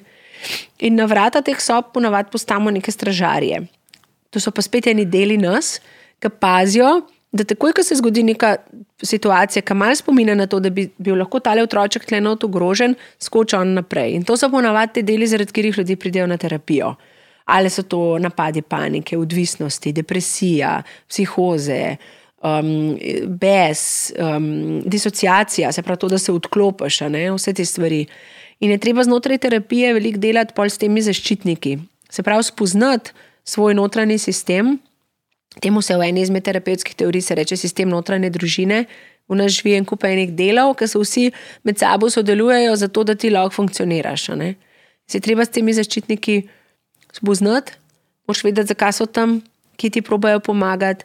In še lepo, ko bo ta zaščitnik videl, da se mogoče pa zdaj le na varnem, a res je odrasel, nekdo mu pomaga, ne vem, terapeut je zraven, pomaga mu, bojo te zaščitniki pripravljeni bili stopiti mal stran, pa spustiti te otročke ven iz teh temnih sob, zato da bojo te traumatizirani deli um, v bistvu prišli v stik s tem, da se travma ne dogaja več. ne.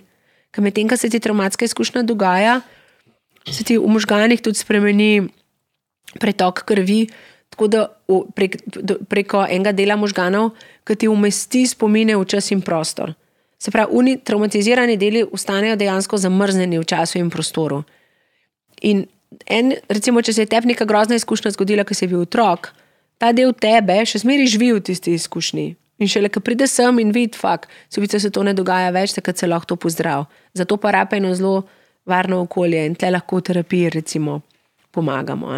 Zato se je recimo tudi MDMA izkazal kot tako dober, dobra terapevtska substanca, ker MDMA te pa da v ta nek občutek varnega notranjega prostora in so videli, da je za posttraumatsko stresno motno MDMA zelo dober dela. So delali ogromno raziskav, zdaj že z PTSD-jem, zdaj so tudi že v tretji fazi za legalizacijo MDMA-ja v terapevtske namene, ker so videli, da dejansko pri teh treatment resistant PTSD-jih MDMA lahko veliko zelo pomaga. In keč je pa sam ta, da te da v neko varno notranje okolje, nujno je pa pomembno, da je takrat nekdo prisoten ob tem. Ne? Se pravi, da nisi spet sam, uh -huh. ko se to zgodi. Mm, Se pravi, ljudje si nalagamo neko klet, klet, klet, kakšne te stvari, ki jih ne moramo predelati, in pa nam te substance lahko tako eno, eno luč tam dol prežgejo. Ja, in, tako ja, ali pa od- odprejo vrata te kleti. Problem je pa v tem, ker se pa veliko to ljudem tudi uh, zgodi takrat, ko tega ne pričakujejo. Ne? No, Vzamejo neko to. drogo, sploh psihedeliki so velikrat taki. Pride vse ven. Pride vse ven. A veš, in kar naenkrat, če ti nisi na to pripravljen, recimo, ti pridejo ven neke traumatske izkušnje ali pa sam feelingi, ki ne veš, odkje so. Ne? In to je pa lahko samo po sebi izredno traumatizirajoče. Recimo. Ne? Sploh, če, če je to v nekem okolju, ki ni prav varen za te, recimo, ali pa da, da te preplav, da nimaš, da nimaš zraven enega človeka, ki ti pomaga to, to shendlati, ali pa da ne veš, kaj se dogaja.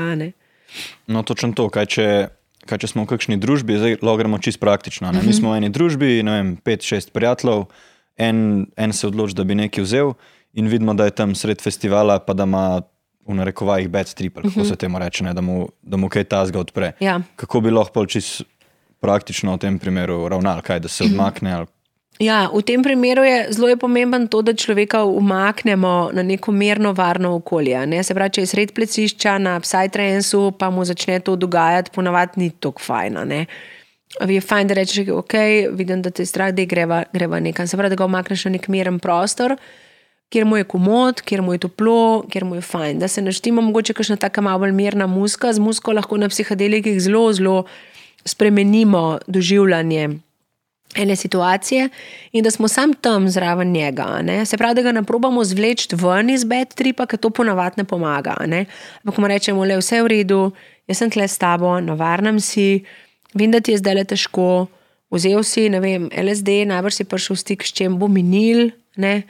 Jaz sem pa tle, le noč se ti ne bo zgodil, navarnam si, kar prepusti se, vse bo ok. Se pravi, da mu damo ta zagotovitev, da je navarnem in da mu pustimo, da se sprocesira to, kar se pač ima za sprocesirati, da se spuca in predela to. Zdaj pa, če pa ustanejo pa še kakšne težke stvari, je pa fajn, da človek čim prej po taki izkušnji pride um, do nekega terapeuta, ki zna pelati integracijo z težkih psihedeličnih izkušenj, ker hitreje, ko se to zgodi, hitreje je pol dober. Problem je v tem, da ljudje s tem ustanejo, ne vem, dve leti recimo. S tem težkimi feelingi, ne vem, z anksioznostjo, s paničnimi napadi, hkrati jim to onemogoča, da bi normalno funkcionirali, pa se gor na cep se en- še en kup enih drugih stvari, ne vem, v šoli jim ne gre, ne morejo na izpite, odnosi jim grejo k vragu in tako naprej. Kot da se pa na to izvorno težavo na- n- nabere še en kup drugih težav in jih je pol težje prepucati, traja dalj časa. Ne? Tako da tako je treba pa priti tudi po pomoč, če vidiš, da imaš še težave, recimo po kakšni taki težki izkušnji s substancami. Kako pa, brez da nam ta oseba to pove, lahko to tudi na ven vidimo? Daj. A če je v bedu, ja. recimo. Ja. Ja, ja, če ga je strah, vidimo, da je nekako sumničav, ne, da, da mu ni ok. Um, lahko pa ga vprašamo, ali si ok. In pa če vidimo, da neki ni gliha, ne moreš le si, si vse bo kul, cool, da mu začneš nekako prijazno prigovarjati. a Ne? Sploh če je prijatelj, pa če te pozna. a Ne?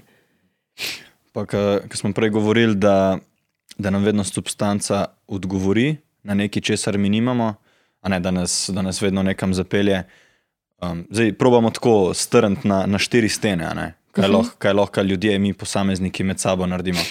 Kaj bi, kaj bi ti recimo rekla, kako razmišljaš, kaj so kakšna vprašanja, na katera si moramo mi sproti v življenju odgovarjati, uh -huh. da sploh do kakšnih teh stvari ne bi prišlo. Do Taka zelo težav, široka. misliš? Ja, do kakšnih težav. Ne vem, zjutraj, ko se zbudiš, na kere, na kere stvari moš imeti, recimo, odgovorjen, uh Mhm. -huh. da, da imaš mal feeling, kam se premikaš v lifeu. To je dobro vprašanje, pa v bistvu ful komplicirano. Ja, to malo razvijamo teme. saj. Ja, mislim. Meni se zdi izredno pomembno, da, človek, da je človek res v stiku s sabo, ne? da ve, kaj njemu gre skozi, pa kaj mu ne gre skozi.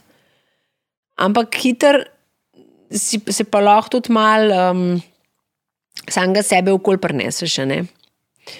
Um, tako da treba je biti pozoren na stvari, kako si sam pri sebi, kaj so tvoje vrednote, skozi je treba malo preprašovati, kaj so moje vrednote, po katerih jaz živim, kaj mi je pomemben, pa kaj mi ni pomemben. Um, kaj se mi zdi ok za me, pa kaj se mi ne zdi ok za me. Poslušati ta svoj gut feeling, se pravi, znati slišati gut feeling. In problem je v tem, da smo ljudje ponavadi zelo odcepljeni od tega, zato ker smo že od mehanga vzgojeni v to, da ne poslušamo sebe, ampak poslušamo to, kar nam drugi rečejo, da je za nas prav. Um, ali družba, ali starši, tako je pač treba, in konca. Ne? In ljudje, otroci zelo zgodaj naučijo, da ne morejo poslušati svojega gut feelinga. ne. Že pri tem, a jih zebe ali mi vroče. A, ne? a veš, zelo osnovno, zdaj se začne pri zelo osnovnih stvarih. Otrok je, otrok je čist majhen. Ki že ve, a ga zebe ali mu je vroče in ti, in ti zna to tudi povedati, a je lačen ali ni lačen. Te osnovne stvari. In tle je treba zelo delati na tem, da pustiš človeku, da razvija neko svojo avtonomijo, ampak to ne pomeni, da, da greš kar v eh, ne, anything goes. To pomeni, da tudi odgovornost za to sprejmeš. ne. Um, ne vem, moja hči recimo je bila zelo, um, zelo dobro vedela, kaj je prav za eno, pa kaj ne, ne. In enkrat se spomnim, da bila stara tri leta in je nujno hotela iti v sandalcih, imela je neke nove japanke, od ene, ene prijateljice je dobila. In je hotela nujno sred zime iti v tistih japankah v vrtec, oziroma je bil pa sneg. In jaz sem ji rekla, "Ej, ne moreš, le mraz je. In ona, ne, ne, ne, da ona hoče iti zdaj v teh japankah v vrtec. In sem rekla, ok. Pa pejta, ne, in si obula v ne čevalce in je šla. In najprej ni hotela priznati, da jo zebe, valjda ne, ne. In pa so prišli v vrtec in jaz sem imela v ruzaku t- gojzarje, tudi, mislim, te zimske čevlje tudi, ne. In pa sem rekla, a ti le tole imam tudi sabo, a ti te pustim, ne, ne, reka, ja, da mi kar te pusta. Ne? In je pač sama je mogla videti, da, da ne gre, ne? da je mogla imeti svojo izkušnjo za to. Um, in nikoli mi ni pol več rekel, da bi šla rada v natikačih v ne. Um, tako da hočem reči, da, da, da, da je treba se za- zavedati tega, no, kaj nam gre skozi, pa kaj nam ne gre skozi, in hkrati tudi sprejeti odgovornost za svoje odločitve. To je tudi ful pomemben. Um, tako da, ja, po mojem, se je treba skozi sprašovati, kdo sem, kam hočem iti, kaj mi je ok, kaj mi ni ok, a to, kar zdaj le delam, je v redu. Ali mi ni v redu, pa ni važno, da začneš pol drugače delati. Veš, lahko imaš ti en totalno šiti job, ki ti gre ful na živce. Recimo. Ampak problem je, da se zavedaš, da ti gre na živce in da je ta trenutek to zate pač najboljša izbira. Ja, kratkoročna. Ne? Lahko se Kratko- ti še toliko zavedaš, tako. če nič ne narediš, boš vedno nazaj. Tako, ne. tako. Je sta dva Ja. koraka, pol zavedanje in Ja, neko dejanje. ja, ja. Če je treba. Ja, ampak lahko si pa ti tudi lažeš, ne se je kul, se je v redu, se mi je dobro, ne pa hkrati pol, ne vem, si podaljšaš vikend za to, da imaš vsaj nekaj od life, ne. Mm. A Ja, veš? Thank God it's Friday club. Ne? Ja. Tako da pač prideti v stik s sabo se mi zdi res pomemben, pa mogoče se malo ustavi tudi vsake tok časa, no to je tudi ful pomemben, tega tudi ful manjka, tega cajta zase, ne, da se malo ustaviš pa rečeš, ok, kako sem zdaj le, kako čekinaš. sem. Hm?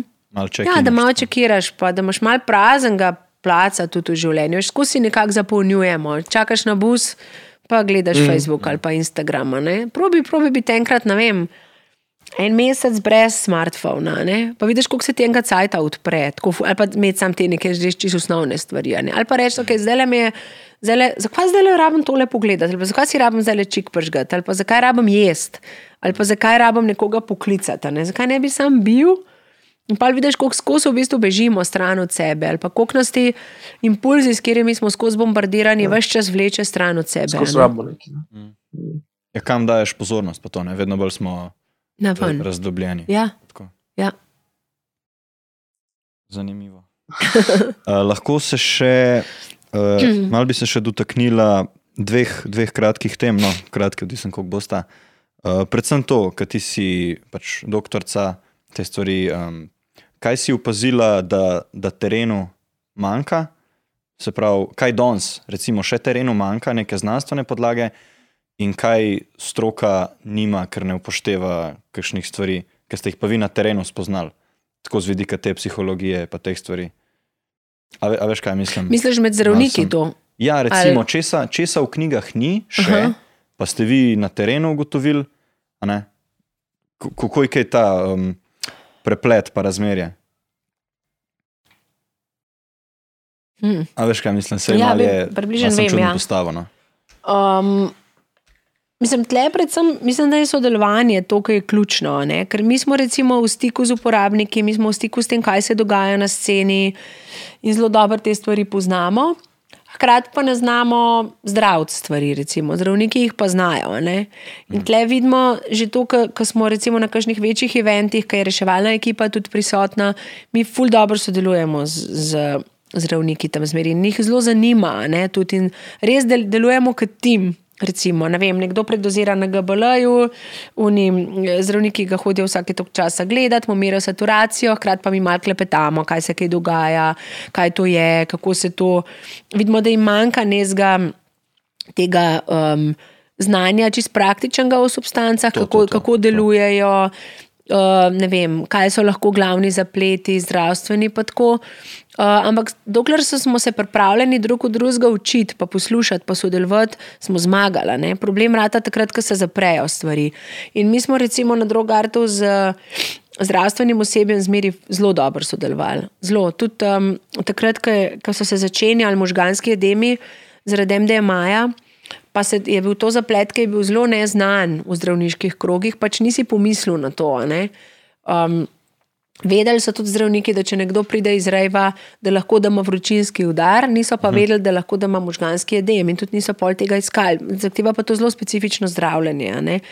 In namesto, da bi mi neki tam rentali sami pri sebi, "Eh, ti doktori nimajo pojma, ne, smo rekli, okay, logično je, da ne vejo, odkje bi pa vedeli, pač ne, ni to nek main uh -huh. field of interest, Ja. yeah. vemo pa, da je pomemben, a ne, se pravi, kaj lahko naredimo. In smo naredili regijska izobraževanja za zdravnike, recimo, um, Drogart, pa Center za zastrupitve, pa NIJZ takrat. To je bilo, mislim, da 2006-2007 smo to naredili. In smo po vseh regijskih bolnicah mi imeli izobraževanja o drogah za zdravnike in so se ga udeležili in so bili ful veseli tega. a ne. Skratka, ta sodelovanje je tukaj ključen in na drogartu smo zmeri imeli ta povezovalen duh. In jaz mislim, da glih zato so nam šle skozi tudi vedno neke stvari, ki so bile precej bogokletne, ne lahko, tudi testiranje drog, ki je zelo tako.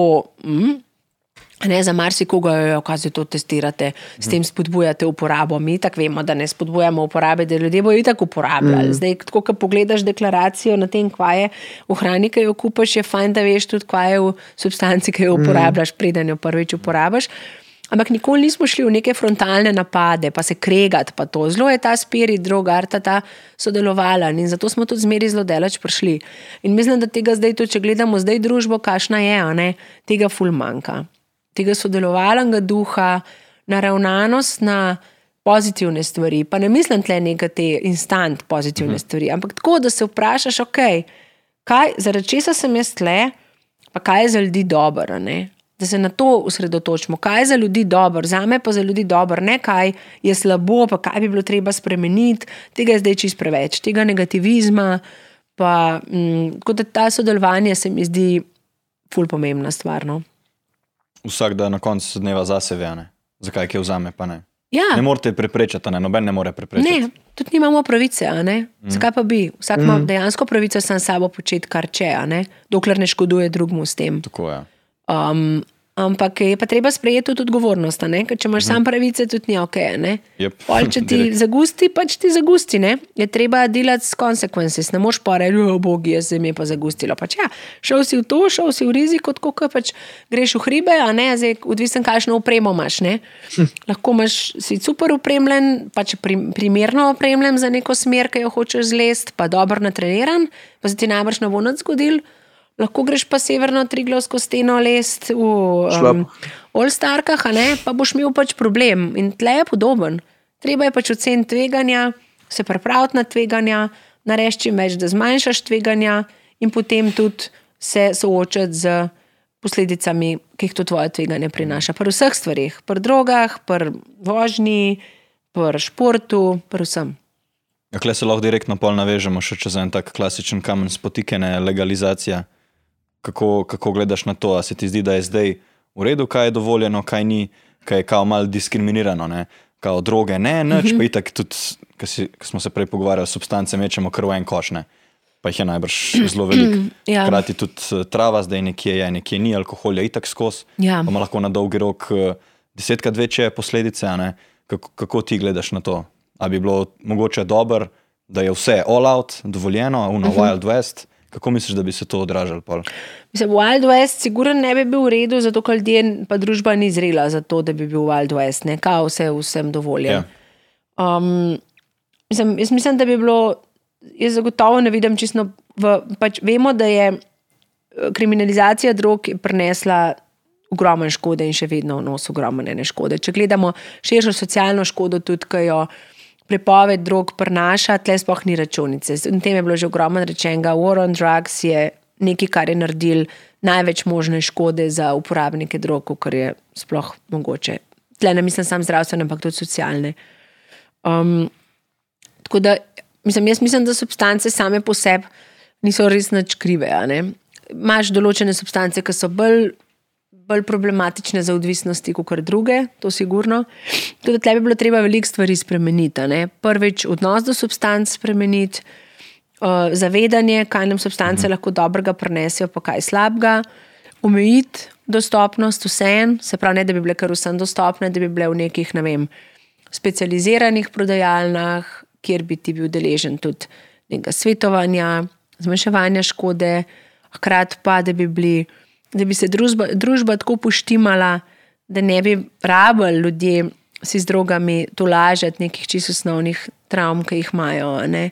Treba bi bilo narediti varno družbo, uh, kjer bi se ljudje čutili podprte in tam bi bile droge potem samo še ena izmed stvari, ki so zraven, ne, ne pa da so marsikaj drugega. Tako da treba bi bilo generalno ogromno enih stvari obrniti. No, Zdaj, če bi sam zdaj le vse legalizirali, tudi ne bi bilo najbolj glih najbolj fajn. a ne.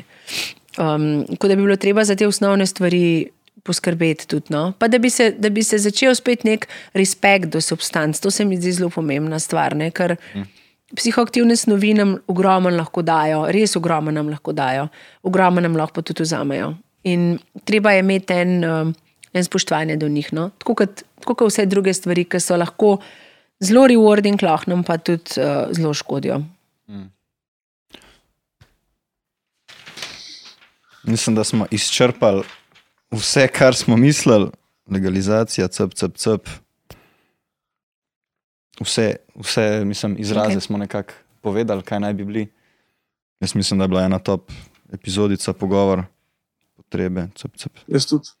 Mina, hvala, ker si si vzela čas Mislim, Ja, hvala vama. za, za naju.